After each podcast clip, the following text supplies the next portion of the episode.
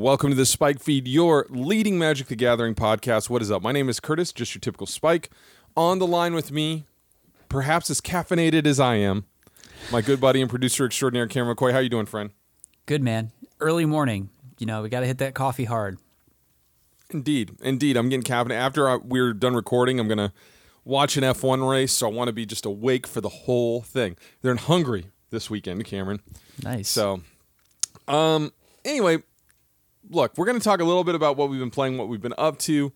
I do feel like the entire first segment, we just really got to talk about what's going on with Arena and Jumpstart. And I'm going to try and be as measured as I can be, Cameron. Mm-hmm. And I thought by now, just like letting it simmer, letting it stew, I would be a little bit more chill about the goings-ons there. Not so much. However, it's weird. We thought Standard would be kind of like 100% on the back burner. It kind of feels like the community's focused back in on Standard. Mm-hmm. And I do want to mention that because there's been a big Standard event. It's like, weird. If there's big Standard events, then somehow, you know, it generates interest. Yeah. Competition people want to, I don't know. Maybe we should talk to Watsy about this. Anyway, but you've been playing a little bit of Standard, getting in on that. What have you discovered? Yeah, so this week I've been playing quite a few different decks, just trying to find like what works against what, right? And so still continuing with that blue-red mid-range Prismari control deck, which I really like, but it's just too slow against half the battlefield, I feel like. The other thing I've been playing is the blue-black Rogues deck in Standard. Man, when you get those three crabs going, watch out. You're going to win some games in the worst way possible. But whatever, you know, it's the type of deck that I like. I really, really, really like the Historic version of this that was running like Brainstorm and everything. The Standard one obviously doesn't have as good of a tool set, but the core components are still there that make it really strong against both aggro matchups and like the longer game matchups. I feel like I will lose eventually to the bug matchup if the game goes too long, just because at some point they're at a critical mass, right? Mm-hmm. But if I can get two rogues down and just start like, you know, swinging away or just chipping away their library with crabs or whatever, like it does fairly well. And both Into the Story and there's another like really decent Of One Mind. Both really good card draw mechanics to refill your hand. So overall, like I like the Rogues deck. I will not be sorry to see it go at all. But like right now in Standard, like I feel like it's got a lot of game against much of the battlefield. Yeah, and I mean you're losing the one drop rogue at rotation, which feels like it will kill the deck. Mm-hmm. But maybe not. Maybe it'll just be, you know, a tier 3 Standard deck at some point. But we've seen Luca really come back to the forefront in Standard this week, or I should say the last 2 weeks. And so there again, we've always been kind of medium on this kind of post-ban Standard. Like I would have been happy with them making some pretty severe changes, but and I still, you know, gun to my head, think the Emergent Ultimatum deck is the best deck. Yep. But you're right. Rogues, especially if you can go one-drop rogue, two-drop rogue, and then hold up a counter for whatever it is that they're going to do, you're really in pretty good shape after about turn 4. Now, if they end up resolving an extinction event or something like that on you, you're pretty much toast. So, like, it feels like that matchup gets decided quite quickly. Yeah. But the thing that I've noticed whenever I play Rogues is I just get messed up by the showdown decks or like really fast aggro because I just don't have the clock to fight back and I don't have the density of removal spells to do anything. So things like mono green just really, really gave me trouble. Anyway, no, like for me, I actually kind of took a little bit of a break. I've been, you know, actually really enjoying drafting Adventures in the Forgotten Realm, even though, so it's like the first draft format in a long time that I've gotten to Platinum on. Usually I just draft a couple times and then just kind of like leave it alone. So that, I mean, gosh, I don't know how many. I'm probably done, but it's also been the most appealing thing to do on Arena when I sit down to do it. And this week has just not lended itself for me to play very much constructed. I did originally plan on working on Historic. However, the announcements really kind of soured that lemonade a little too much for me. So I want to just spend a long time talking about this and kind of dividing it up into different sections, because I think there's different things to talk about here. And there is positive. There are some of these cards that are being added to Historic that I think are really good, interesting, fun cards. Right? Yeah. But we do have to talk. So let's just, in our first section here, Cameron, talk about this is a massive quantity of cards. Yeah. Right? Like 300 some odd new cards, 700 total cards in this set. You can only play Jumpstart from like August 12th to the first week of September. So it's actually available for less than a month.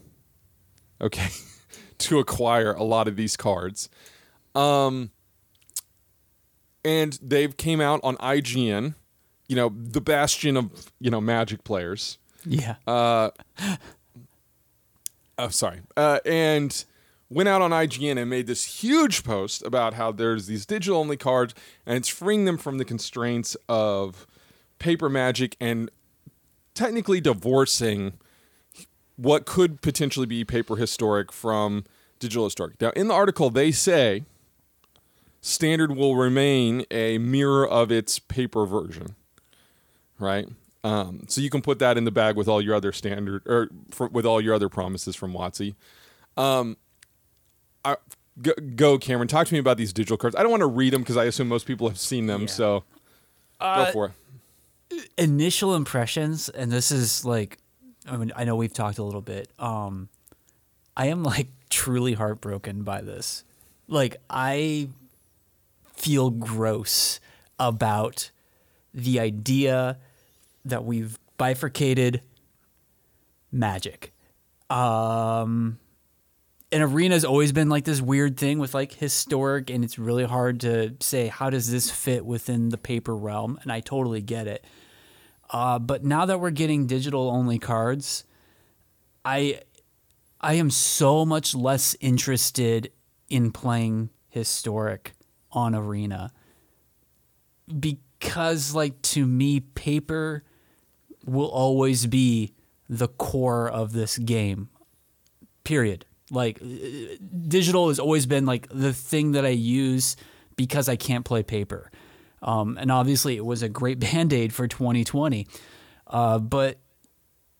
Dude, like, this just does not sit well with me. It's a gut punch, and I hate it. I absolutely hate that they're doing this. I hate it too. And here's how I feel like the conversation went. Them coming to me and saying, hey, we want to do digital only cards. And me saying, I don't know that that's really a good idea, but if you really feel that strongly about it, surely these card designs are really something interesting and really, you know, really change the game and make it really worthwhile. And it's like, no, man, it's Magma Spray. It's like, what? What? Like, some of these designs are so pedestrian and, like, not good that it's kind of offensive on multiple fronts. Like, So first of all, Jerry Thompson said this on his podcast, and I completely agree. There is a very real cost to making Historic a not possible in paper thing anymore, right?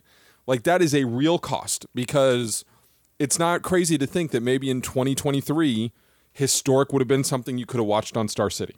That's not crazy, right? Mm-hmm. Because you can practice it digitally. It might have supplanted like Legacy or Pioneer or like a third constructed format. That's not an outrageous thought. So that's a very real cost that you've engaged in.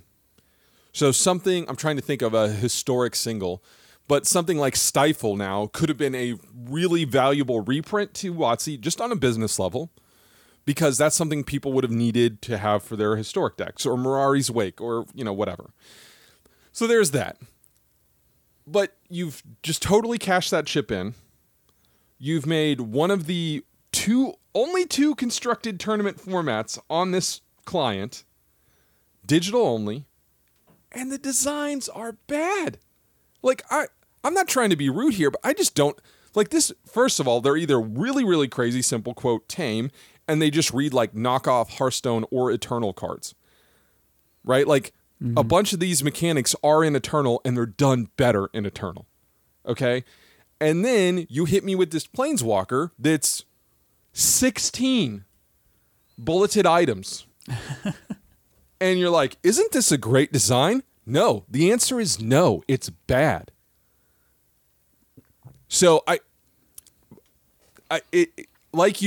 heartbroken on this level. And then some of the discourses, like talking to me, like, I don't know how video games work.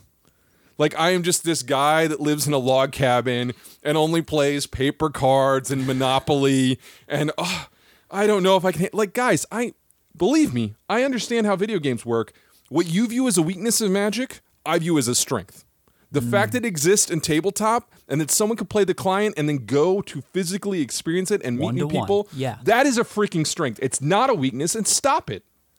Like, I just, ugh. So, yay, we get some big dumb Phoenix with perpetual counters and a Planeswalker that reads like the Constitution. Awesome job, guys. You did it. Anyway, I'm not a fan, Cameron. Yeah, man. Yeah. And I like you, it's going to be really hard whenever someone resolves that Planeswalker on me and I'm presented with all this text, right? Or I'm just going to be like, okay, concede. I'm done. Whatever. Okay, so there's that element of it. The element that I think is even more egregious is the quantity of cards they're dumping on and the difficulty with which you're going to have to get them. Okay? Now, it would be one thing if you want to tell me that Jumpstart is available for 6 months and I can chip away. But for those of you who don't know, Jumpstart was originally conceived as a paper product for you to buy 2 packs, shuffle them together, and then you're ready to go and trying to get around the problems of limited. And I think that's a great thing in paper. But whenever you go to the store, Cameron, to play Jumpstart at an event, you say, "Hey, give me the Angels and the Goblins deck, and I'll shuffle those together, and I'll have a great time." Your store owner doesn't go, "You must choose between these three," and then you pick one, and then they're like, "And then these other three," right? Mm-hmm. So it's not limited in the same way, but also, the singles market works completely differently in physical paper, right? Like, you can sell, trade cards. This year, just locked in 4,000 gems or 2,000 gold. You don't control, like, there's different rares that go with different ones. And of the 700 cards, 400 of them are already on Arena. So a majority of these cards you might already have. So I guess, Cameron, like, you're just going to cash in wild cards. Are you even going to play the event, or what do you... I mean, I'll check out the event once or twice. I mean, I have plenty of gold, and I can play it, you know. And I think it was 400 gems. I think you said 4,000 gems, right? Oh, sorry. Yeah. That would be ridiculous. So, like, yeah, I'm definitely going to check this out. But, like, is this something I'm going to just do and grind out in order to get the cards I need? No, it's not. Yeah, I'll just be cashing in wild cards. And just a cursory look at what's in this set, we're talking about a psychotic amount of wild cards. Mm-hmm. Like, if you wanted to maintain, like, let's just say 3 of the top historic decks, which might completely be different after this, right? And this is the point where Arena's economy, which I've actually been a big apologist for. I really have, because I've actually had a lot of success maintaining an Arena collection. I put in probably $50 a set, and I have essentially everything I need. Mm-hmm. But Jumpstart last time around was incredibly predatory, and this is like multiples worse. And you have to play. So, like, you have to play and win 2 games to get all your rewards back out, and that might not sound like that big of a deal. but you don't know how frustrating it is when you get the trash blue rare and the trash blue or the trash white rare. You shuffle them together and then you just cannot get that second win to get your second reward, and you just feel stuck. And I guess the thing that's irritating to me is, like, how have we just not made a limited event for this? Because this is not a paper product. So you could have just made a draft environment for this, and I think everyone would have been happy, even been happy to pay a premium. But instead, this is very, very, very, like, it feels like Candy Crush or something. You know, it's just meant to extract for someone like you, Cameron, that has just been hoarding gold or whatever, for you to just go, whoop, and empty your account to get 4 copies, like, of some of these cards. And, like, some of them are, I mean, like Citizen Pyromancer. That's a mythic rare in this set. Jeez, yeah.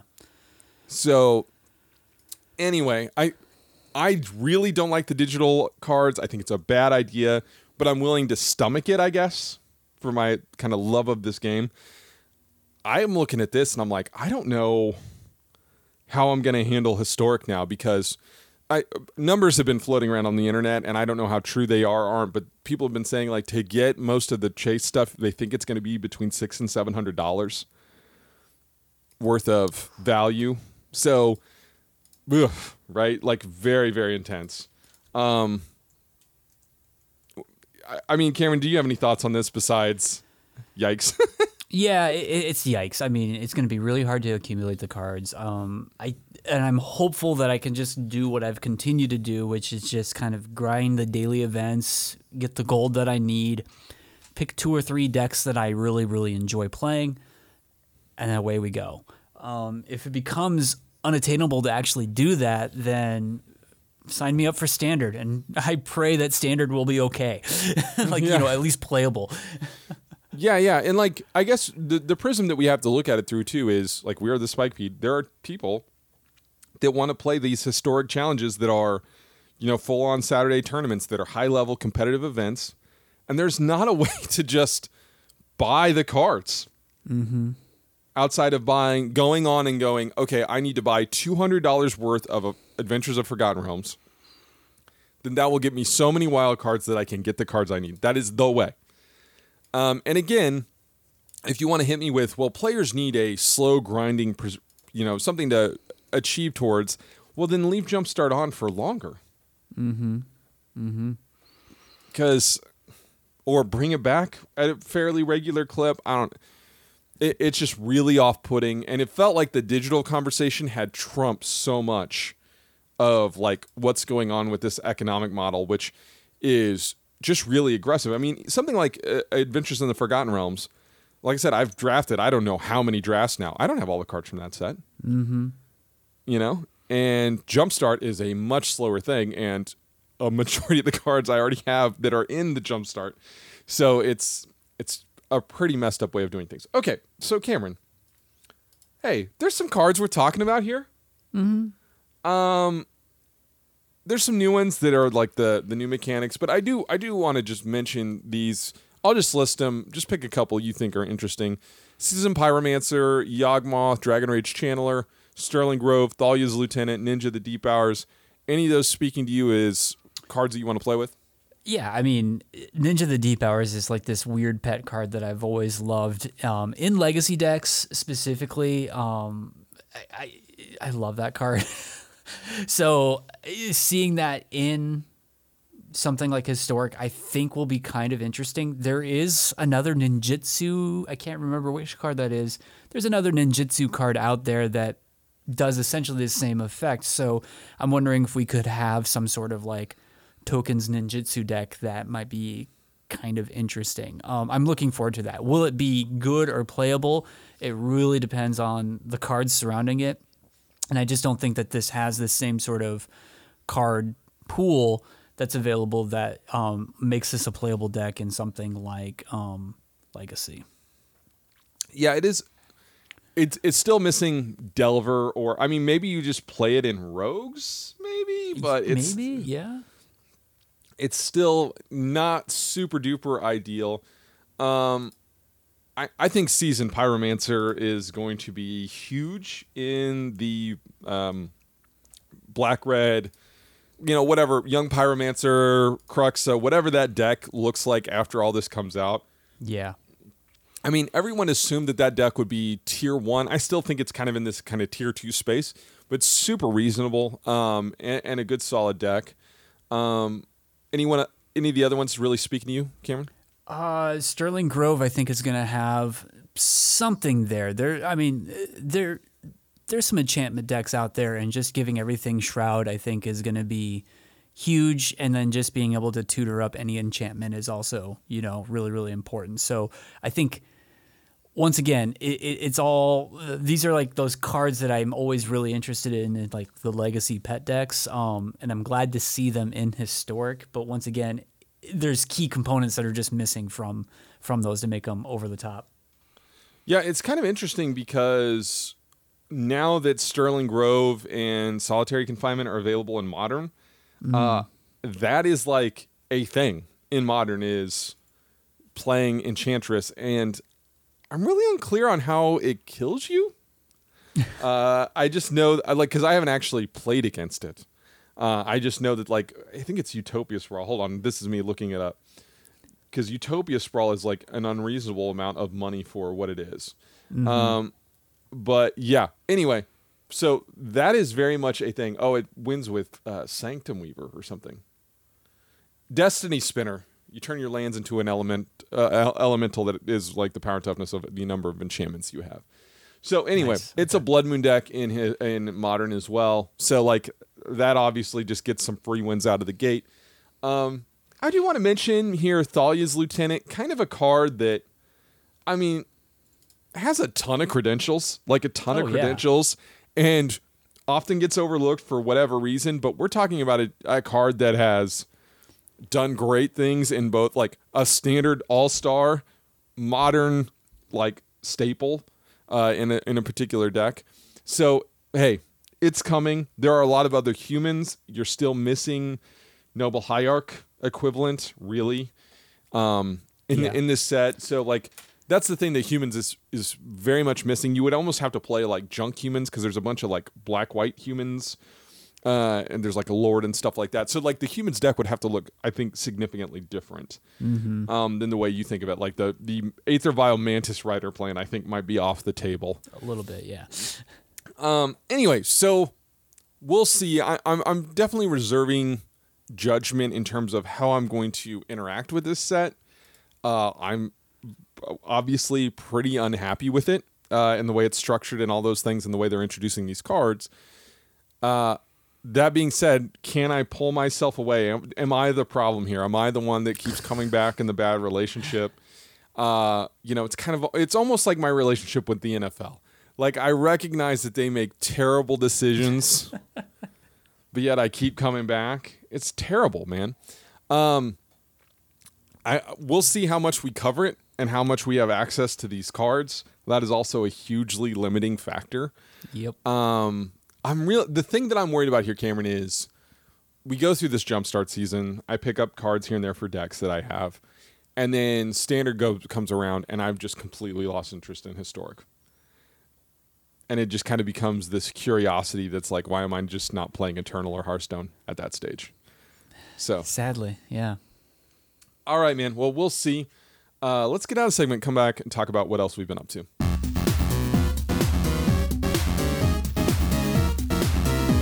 All right, Cameron, so it's always, I would say, a treat to me whenever you come to these show notes with a video game I have no knowledge of.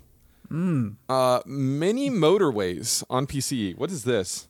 Mini Motorways is a road builder video game. Strategy road builder, right? And that's pretty much all there is to it. It reminds me a lot of that. If our listeners, I don't know if you're familiar with these, but they're called Pixel Junk. And these came out like on the PlayStation 3, gosh, like almost 10 years ago. There's things like Pixel Junk Monsters, Pixel Junk Shooter. There were like these really interesting games that had a very flat 2D type art style, I would say. Simple art style. Really, really good music. And the core mechanic of the games were just super tight, like incredibly tight and well designed. That's kind of what Mini Motorways reminds me of, combining those pixel junk kind of era games with something like SimCity. And that's kind of what you have here. So you're given LA or Beijing or any of these cities, and your job is to just connect roads from these houses to the destinations that people want to get to.